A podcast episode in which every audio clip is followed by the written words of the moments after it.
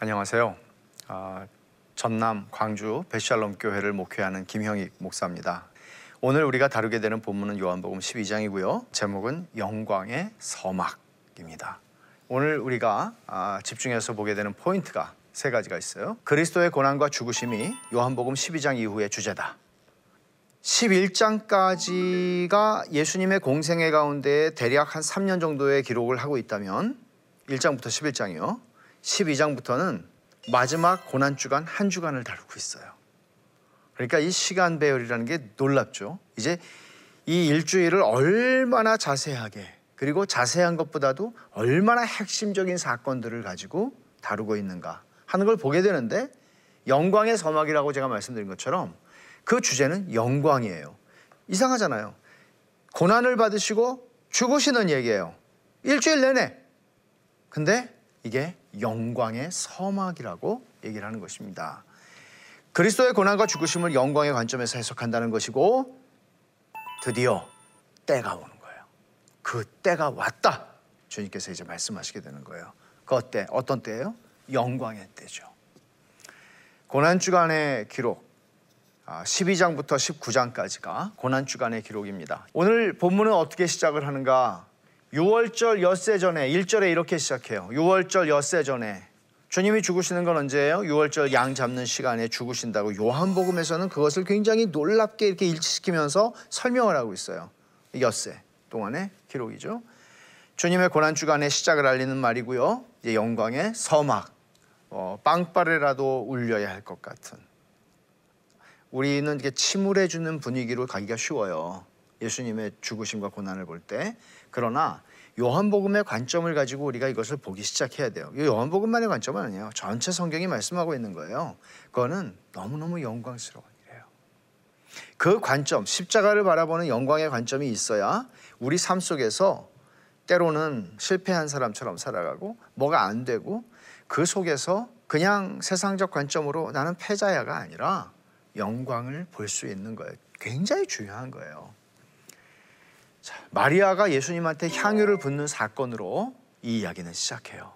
영광의 서막은 마리아의 이야기로 시작을 해요. 예수님께서 식사를 하고 계셨어요. 그것은 베다니예요. 베다니는 예수님이 사랑하시는 사람들이 있는 곳이에요. 나사로, 죽었다가 살아났어요. 그리고 마르다와 마리아가 있는 곳이에요.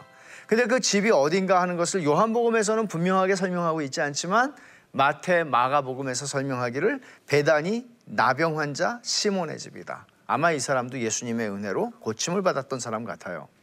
이 사람이 이제 대접을 하면서 동시에 죽었다가 살아난 나사로도 그 자매들 마르다와 마리아도 함께 참석한, 나사로가 죽었다가 살아난 것을 같이 기념하고 즐거워하고 기뻐하는 자리였던 것 같습니다. 그리고 또 본문에 보면 죽었다가 살아났다는 나사로를 보려고 사람들이 여기저기서 막 몰려와요. 마당에도 바깥에도 사람들이 굉장히 많았을 거라고 생각이 돼요. 여기서 마리아의 행동이 나타나죠.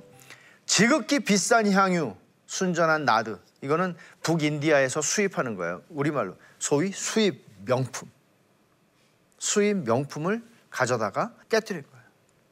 어디에 부었어요? 원래 머리에 붓는 건데 예수님의 발에 부어요. 자기 머리카락으로 닦아줬어요. 향유 냄새가 어느 정도 났겠어요? 향수를 몇 방울만 뿌려도 냄새가 나는데 이 향유 냄새가 집에 가득하더라. 가룟 유다의 행동이 주목할 만해요. 이 향유를 어찌하여 300데나리온에 팔아 가난한 자들에게 주지 아니하였느냐. 머리가 좋은 사람이에요.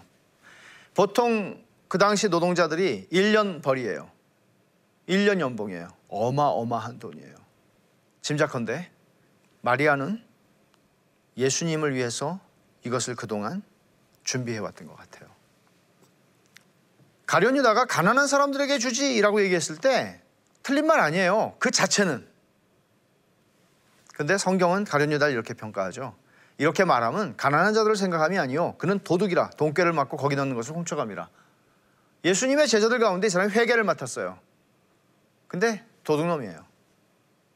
여기서도 야, 네가 헌금하면 우리가 여기서 내가 좀 떼어먹을 게 있는데, 이런 얘기 하는 거예요. 말하자면 가난한 사람들을 생각하는 게 아니다. 주님이 마리아를 변호하시죠. 가만두어. 그를 가만두어. 그녀를 놔둬. 건드리지 마. 뭐라 그러지 마. 말씀하는 거예요. 나의 장래할 날을 위하여. 여기서 중요한 단어예요, 이거. 나의 장래할 날을 위하여 그것을 간직하게 하라. 그러니까 그것을 뭐 더 놔둬가지고 간직하라 뭐 이런 말씀일 수도 있겠으나 사실은 그녀를 그냥 그대로 놔둬라. 나의 장래를 준비하는 거니까. 이렇게 얘기하는 거죠. 가난한 자들은 항상 너희와 함께 있거니와 나는 항상 있지 아니하리라. 지금 중요한 건 구제 그런 게 아니고 지금 초점은 예수 그리스도의 대속의 죽음이에요. 구제가 중요하지 않다가 아니라 지금 초점은 예수님의 죽음이에요. 장례할 날을 위하여. 마리아를 소개할 때 마리아가 향유를 예수님께 부은 사람입니다 라고 소개를 하면서 이거는 초대교회 성도들이 다 알고 있는 얘기라고 그랬죠. 왜? 주님이 마리아의 얘기는 복음이 전파되는 것마다 다 전해지게 하라고 그랬잖아요. 그 이유를 여기서 우리는 좀 보게 되는데 오직 마리아만이 그리스도의 죽으심을 알고 있었습니다. 마태복음에서 가이사랴 빌립보로 갈 때 거기서 예수님이 사람들이 날 누구라 하느냐, 너희는 나를 누구라 하느냐 그러면서 주님이 당신이 이제 고난받고 죽으실 거를 처음으로 말씀하세요. 자, 이러면 제자들이 좀 알아들어야 되잖아요. 못 알아들어요. 그리고 심지어 예수님께서 이제 죽으시는 그 마지막 주간에도 제자들은 다퉈요. 누가 크냐. 그러니까 지금 관심이 자기 자신밖에 없어요. 그런데 마리아는 12제자도 아니에요. 여자예요. 마리아는 알고 있어요. 마태복음 26장에서도 주님은 이 여자가 내 몸에 향유를 부은 것은 내 장례를 위함이라. 주님의 장례에 대해서 아무도 생각하지 않아요. 죽음에 대해서 아무도 개념이 없어요. 근데 이 여인은 어떻게 알았을까요, 여러분? 마리아가 등장하는 몇 되지 않는 장면들 속에서 우리가 보게 되는, 공통적으로 보게 되는 거는 여러분 이야기 아시잖아요. 마르다가 화가 났어요. 동생한테. 예수님한테 달려와서 아니 지금 잔치를 예수님 위해서 음식 만들어야 되는데 마리아는 주님 앞에 앉아서 그냥 말씀만 가만히 듣고 주님 발치해서 얄미워요. 얄밉죠. 근데 주님이 뭘 놔둬라. 좋은 걸 하면 된다. 마리아는 주님의 말씀을 듣는 사람이었어요. 예수님의 죽으심을 분명하게 알고 있었고 그것을 준비했다는 거예요. 참된 믿음은 이런 것입니다. 때가 다가오고 있다는 것을 오늘 본문에서 보여주는 몇 가지 사인들. 나사로 표적으로 말미암아 유대인들이 예수님을 많이 믿었어요. 많이 믿게 됐어요. 그리고 예수님과 부활한 나사로를 보려고 이 잔치, 그러니까 나사로를 보면은 이게 신기한 거예요. 저 사람이 진짜 죽었었던 게 맞아? 예수님이 저 사람 살렸다며? 말하자면 나사로는 돌아다니는 증거예요. 예수님은 하나님의 아들이다. 전능하신 하나님이다. 증거예요. 산헤드린 공회가 어떻게 하겠어요? 예수님만 죽이려고 하다가 아니, 이게 안 되겠어. 이 증거를 인멸해야 되겠어. 나사로도 죽이겠다고 해요. 때가 온 거죠. 예수님이 이제 예루살렘으로 입성하시는 장면이 나오는데 예수님의 태도가 좀 바뀌어요. 어떻게 바뀌냐면 그전에는 병자들을 고쳐주고도 야 이거 내가 고쳤다고 말하고 어디 돌아다니지 마라 그렇게 하셨죠. 스스로를 숨기셨어요. 그런데 순례자객들이 막 환호하잖아요. 호산나 노래하면서 그거를 다 받으세요. 그대로 다 받으세요. 주님이. 그게 왕으로 들어오는 거거든요. 왕이 나귀를 탔어요. 다른 나라에서는 보통 뭘 타겠어요? 말 타죠. 멋있게. 마차를 타거나. 근데 말을 많이 두지 말라. 율법에서 말씀하셨고. 그러니까 나귀를 타고 들어가는. 이게 창세기 49장에 보면 야곱도 자기의 아들들을 축복하고 예언하면서 유다를 축복하면서 나귀를 얘기해요. 근데 이제 이런 것들이 바로 예수님이 나귀로 왕을 타고 오는 것에 대한 하나의 그림인데 이렇게 겸손한 왕으로 오시는 거예요. 근데 예수님이 이거 나는 왕으로 입성한다 그 얘기를 지금 하는 거죠. 그래서 호산나 그러면서 이스라엘의 왕이요 그렇게 얘기하는 거죠. 종려나무 가지를 흔들었다고 그랬어요. 종려나무 가지는 기쁨의 상징이고 특별히 초막절에 사람들이 많이 흔들었어요. 근데 이제 주전 141년에 마카비우스가 이제 시리아로부터 예루살렘을 탈환했을 때 그 승리의 퍼레이드를 할 때 사람들이 막 종려나무 가지를 흔들었어요. 그러니까 이스라엘의 독립, 이스라엘의 승리 이런 개념이란 말이에요. 그러니까 이제 이 메시아가 사람들의 기대는 다 이분이 메시아다. 지금까지 3년 동안 보니까 이분이 메시아다. 죽은 자까지 살리지 않았느냐. 이분이 메시아다. 이제 남은 거는 뭐예요? 로마로부터 우리를 독립시키는 거다. 이런 개념이 있었던 거죠. 그래서 호산나 찬송하리로다 주의 이름으로 오시는 이곳 이스라엘의 왕이시여 라고 얘기한 거예요. 자, 이 뒷부분은 좀 읽어볼 필요가 있어요. 그는 공의로우시며 구원을 베푸시며 겸손하여서 나귀를 타시나니 나귀의 작은 것 나귀 새끼니라 말씀은 예언을 성취하는 거예요. 근데 나귀를 타고 오신 분인데 요한계시록에 보면 이 왕은 백마를 타고 오세요. 또 내가 하늘이 열린 것을 보니 보라 백마와 그것을 탄 자가 있으니 그 이름은 충신과 진실이라 그가 공의로 심판하며 싸우더라. 심판하러 오실 거예요. 온 세상의 구주가 되신다는 것을 이제 때가 찼기 때문에 주님은 이스라엘 민족만을 위하시는 게 아니라 이스라엘 사람들은 메시아, 우리를 위한 메시아. 그러나 주님은 온 세상의 구주가 되심을 이제 때가 참에 드러내시기 시작합니다. 자, 어떤 사건이 있나요? 12장 20절에 보면 명절에 예배하러 올라온 사람 중에 순례자들이죠. 6월절이니까 헬라인 몇이 있는데 이 사람들은 뭐예요? 헬라인인데 유대교로 개종한 사람들이죠. 그래서 하나님을 경외하는 자라 하는 칭호를 받는 사람들이에요. 이 헬라인 몇이 예수님을 찾아와요. 예수님을 보려고. 그러니까 이 사건은 여러분 우리가 쭉 읽어보면 알지만 주님이 우리가 그 유명한 말씀 하늘의 밀알이 땅에 떨어져 죽지 아니하면 하늘 그대로 있고 죽으면 많은 열매를 맺는다. 이 말씀은 이 사람들이 예수님을 찾아왔을 때 이 사람들을 만났다 안 만났다 하는 기록은 없어요. 근데 이 사람들이 찾아왔을 때 주님이 이 이야기를 하세요. 헬라인들이 찾아왔다는 것은 예수님은 유대인만의 하나님이 아니라 유대인만을 위해 죽으시는 게 아니라 온 세상의 구주시다. 사마리아 여인이 등장했던 것과 마찬가지예요. 니고데모가 나왔고 3장에 4장에 사마리아 여인이 나왔고 그 다음에는 이제 헬라인들이 또 찾아와요. 그리고 주님이 말씀하시기를 헬라인들이 주님을 찾아요. 그러니까 주님이 인자가 영광을 얻을 때가 왔구나. 왔도다. 이제 현재 시제로 말씀하는 거. 왔다. 지금이다. 말씀하시는 거죠. 그리고 하시는 말씀이 밀알의 얘기예요. 하늘의 밀이 땅에 떨어져 죽지 아니하면 하늘 그대로 있고 죽으면 많은 열매를 맺느니라. 이게 누구의 얘기예요? 나사로 얘기 아니죠?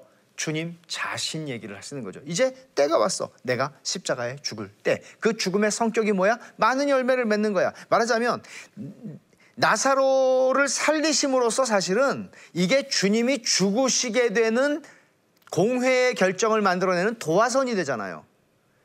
주님의 죽음은 양으로 생명을 얻게 하고 풍성히 얻게 하는 거예요. 그러니까 당신의 죽으심을 통해 양을 생명을 얻게 생명을 주시는 분이 되는 건데 여기서도 마찬가지. 하늘의 밀이 땅에 떨어져 죽지 않으면 하나 그대로 있고 죽음은 많은 열매를 맺는다. 열매를 맺는 죽음, 목적을 가진 죽음이라는 것을 설명하시는 것이죠. 근데 여기서 주님이 하신 말씀 25절에 그냥 우리 성경을 읽으면 자기의 생명을 사랑하는 자는 잃어버릴 것이요 이 세상에서 자기의 생명을 미워하는 자는 영생하도록 보존하리라. 근데 여기서 생명이라는 말들이 이렇게 쓰이지만 자기의 생명을 여기 푸시케라는 이 헬라 말을 썼는데 이 푸시케라는 말은 뭐 정신, 영혼 뭐 그런 의미를 많이 쓰죠. 그래서 뭐 사이콜로지 할 때도 그 푸시케라는 말이 앞에 들어가는 거예요. PSY. 근데 이제 이런 영생하도록 그러니까 영생을 얻도록이라고 할 때는 다른 단어를 써요. 조회라고 하는 거예요. 너희가 얻어야 하는 거는 조회라고. 그리고 그건 내가 너희한테 주는 거라고. 그래서 무엇을 잃고 무엇을 얻을 것인가 알아야 된다. 근데 이게 주님의 죽음과 관계 있는 거예요. 주님이 많은 열매를 얻기 위하여 당신의 생명을 주시는 거라고요.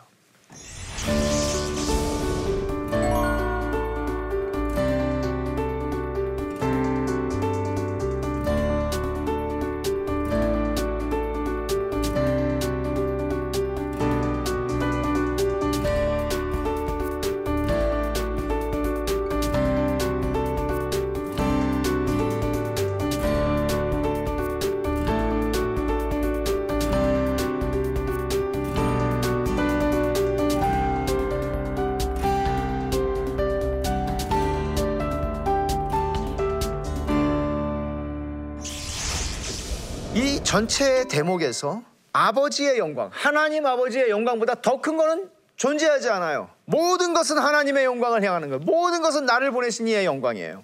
그것이 곧 예수님 자신의 영광이기도 해요.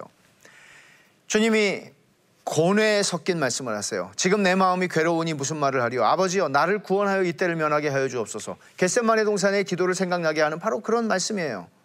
그러나 내가 이를 위하여 이때에 왔나이다. 이를 위하여 이때에 이를 위하여 뭐 하나님의 영광 우리는 예수님이 이때를 면하게 해달라고 하는 이 기도를 생각할 때 이런 생각을 하기가 쉬워요. 예수님이 죽음을 무서워하셨구나. 근데 여러분, 교회 역사의 순교자들을 한번 생각해 보세요. 순교자들이 죽음을 두려워했나요? 두려웠겠죠. 그러나 그들은 너무 영광스럽게 죽지 않았습니까? 그러면 순교자들만도 못한 것입니까? 주님께서 이 잔을 내게서 피하게 해달라고 기도하신 것은? 그런 개념이 아니에요. 마틴 루터가 정확히 얘기했어요. 이 사람보다 더 죽음을 두려워했던 이는 없다. 역사상 없다. 왜? 주님은 죽음의 의미가 뭔지를 아셨고, 주님이 죽으셔야 하는 십자가의 죽음의 의미는 인류가 맛보지 못한 진짜 죽음이에요. 하나님의 진노를 다 받는 죽음이에요. 하나님에게서 끊어지는 저주예요. 그것을 영원하신 영광 가운데 계시던 주님께서 그것을 다 실제로 받으시는 거예요. 하나님에게서 저주받고 끊어지는 거죠. 이것을 두려워하실 것이죠. 단순히 육체적인 죽음과 고난이 아니에요. 아들의 소원이 있어요. 아버지, 아버지의 이름을 영광스럽게 하옵소서. 항상 하나님의 영광, 아버지의 영광이에요. 날 보내신 이의 영광이에요. 그게 예수님의 삶의 모든 초점이고 목적이었어요.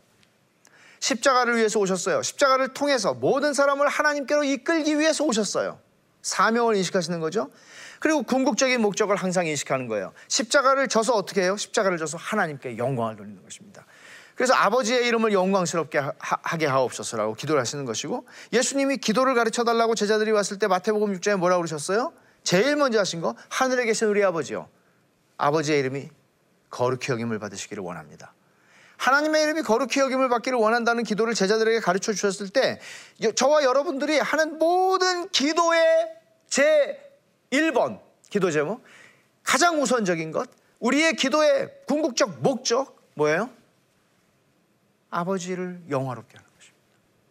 이거 주세요, 저거 주세요가 아니라 아버지를 영화롭게 하는 거예요. 예수님이 그렇게 살고 그렇게 죽으신 공생의 삶 속에서 그것이 우리에게 투영하여 보여주는 것은 우리가 그 삶을 살도록 주께서 그 길을 가신 것이에요. 고난받으시는 인자, 이제 사람들이 조금씩 알아듣기 시작하는 것 같습니다. 그러면서 예수님한테 질문을 하죠. 이에 무리가 대답하되, 우리는 율법에서 그리스도가 영원히 계신다 함을 들었거늘 너는 어찌하여 인자가 들려야 하리라 하느냐. 이 인자는 누구냐? 이제 들려야 한다는 말을 자꾸 들으니까 사람들이, 아, 이게 죽는다는 소리인가? 자결하려고 그러나? 이제 별의별 생각을 하면서 왜 자꾸 죽는다는 소리를 하십니까? 물어보는 거예요. 우리가 알기로는 성경에는 메시아는 죽지 않는 건데 왜 자꾸 죽는다고 그럽니까? 자, 사람들이 알았던 것이 있어요. 구약의 예언들을 좀 알았어요. 메시아의 권세가 영원하고 그 나라는 멸망하지 않을 나라라는 건 알았어요. 그러나 몰랐던 게 있죠. 뭐죠? 고난받는 종의 노래. 제가 하나만 그냥 가지고 나온 거죠. 이사야서에서 얘기하는, 그는 흠모할 만한 풍채나 뭐 모든 외양이 흠모할 만한 게 없어요. 그리고 채찍에 맞아요. 그리고 도살장으로 끌려가는 양처럼 고난을 당해요. 이런 모습의 메시아는 그들은 기대할 수가 없었고, 그게 메시아라고는 상상도 할 수 없었습니다. 이거는 인정하기 싫었어요. 메시아가 여호와의 고난받는 종으로 오실 거라는 것을 그들은 이해하지도 알고 싶지도 않았습니다. 예수님이 당신 자신을 가리켜 말씀하실 때 나는 이라고 말씀하시기보다는 인자는 이라고 말씀하세요. 인자 무슨 뜻이에요? 사람의 아들이에요. 근데 이 사람의 아들이라고 이 말은 굉장히 모호하면서도 함축적인 게 있어요. 그걸 잠깐 살펴보죠. 이 히브리말이 속해 있는 세모의 관용적인 표현, a man, 영어로 말하면 사람, 그냥 사람이에요. 인자, 사람의 아들이라는 뜻인데 그냥 한 개별적인 사람, 나 사람이다, 그런 얘기를 하는 거죠. 이게 어떤 의미에서 그런 얘기를 하는 건가 하면, 예수님께서는 진짜로 사람의 아들로 완전한 사람으로 오셨을 뿐만 아니라 사람이라고 불리우는 것을 부끄러워하지 않으셨어요. 사람이 되신 것을 기뻐하셨어요. 왜? 하나님의 영광을 위하여 우리의 대속제물이 되시는 것이죠.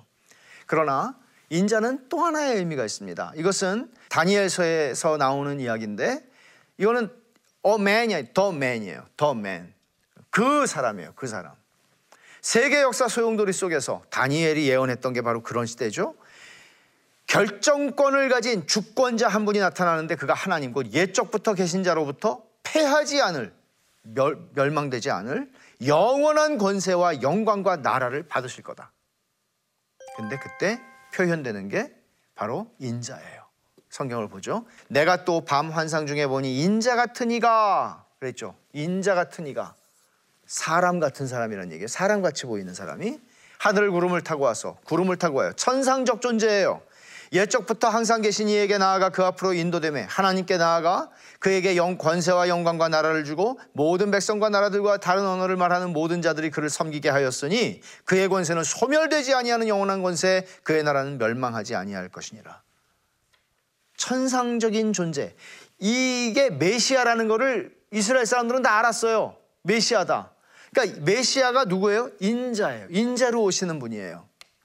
그러니까 주님은 의도적으로 이 인자라는 말을 쓰셨어요.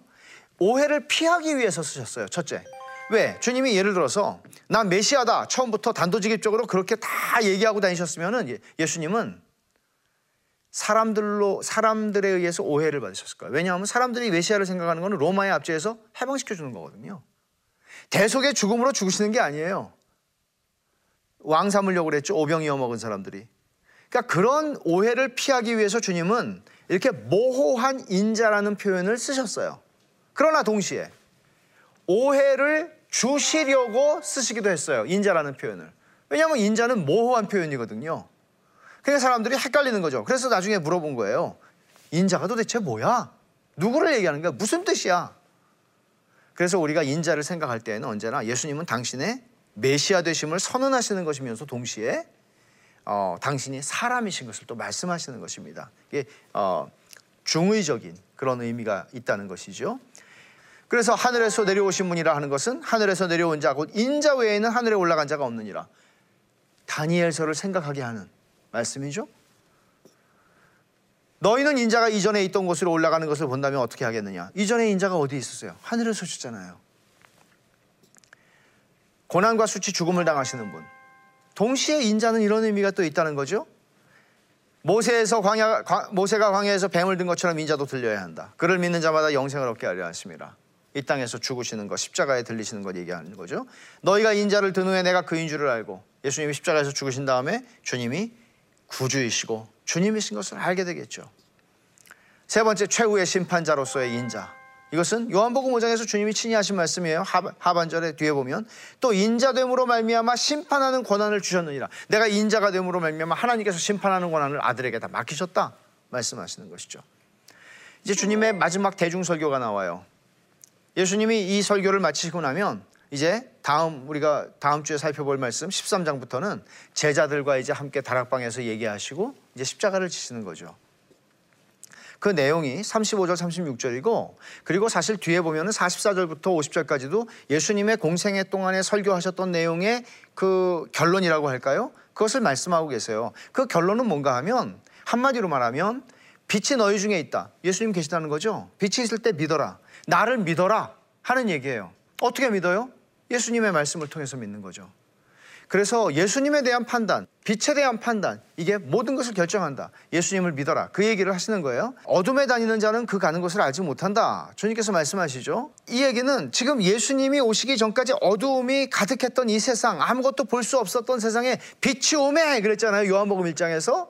그러니까 예수님이 오셔서 이제는 드디어 보기 시작했어요. 보이기 시작했어요. 이렇게 주님께서 메시아가 오심으로써 일어나는 일들을 말씀하시는 거죠. 하나님 없는 세상과 사람의 이 상태가 어떤 거예요? 세상의 교만함. 우리의 빛으로 모든 거 할 수 있다고 믿어요, 사람들은.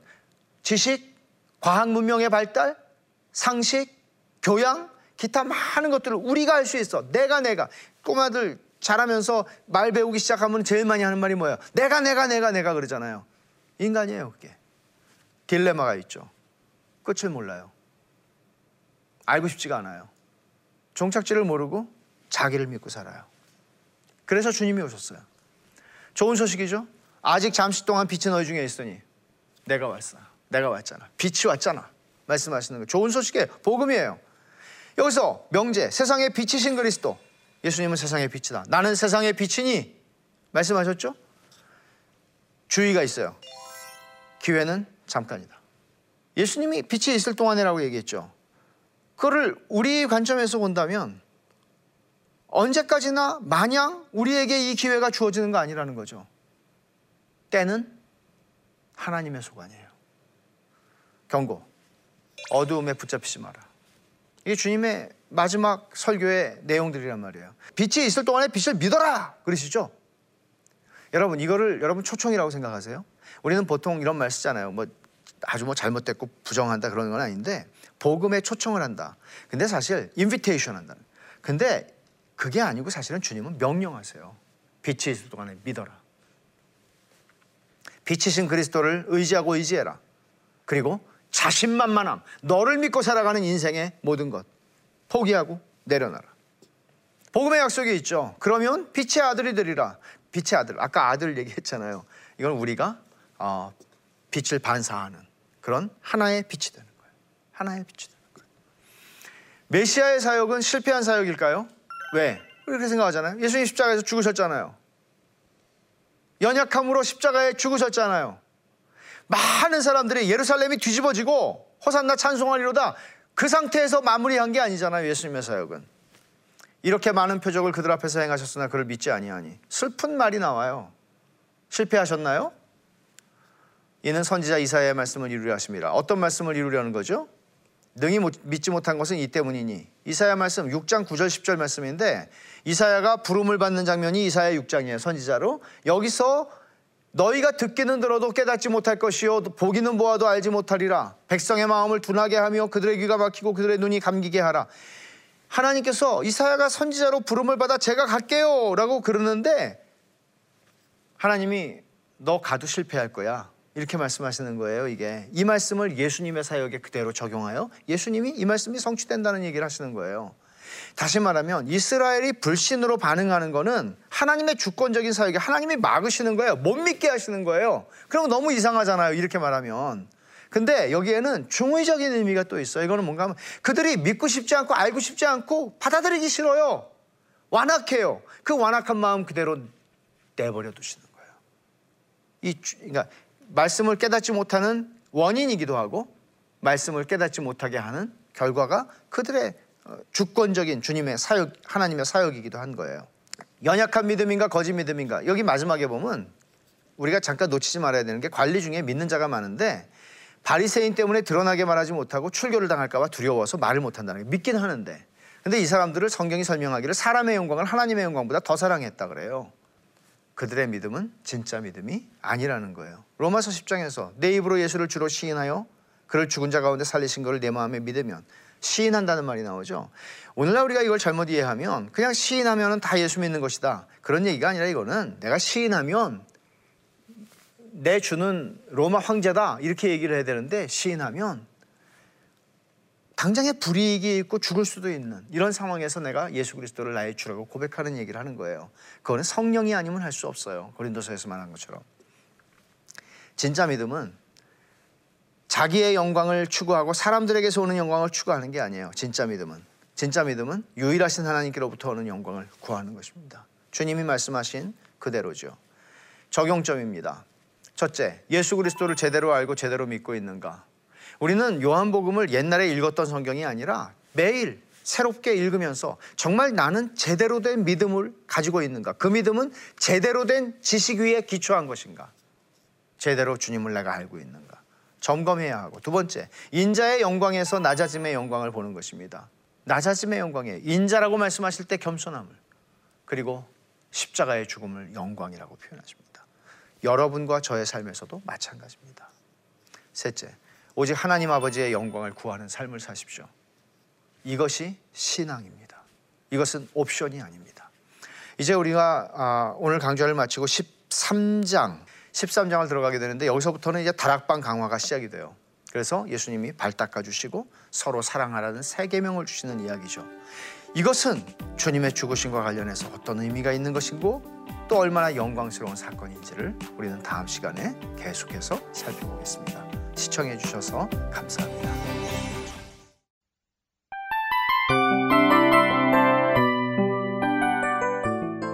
이 프로그램은 청취자 여러분의 소중한 후원으로 제작됩니다.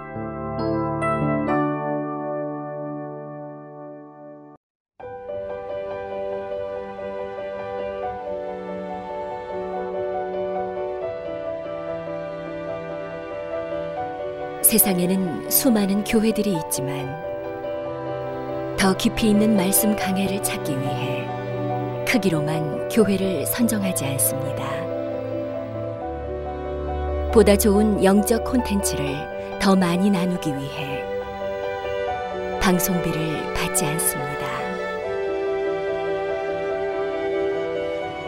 1년 365일 복음만 전하고 싶어서 우리는 광고를 하지 않습니다. 온누리의 복음을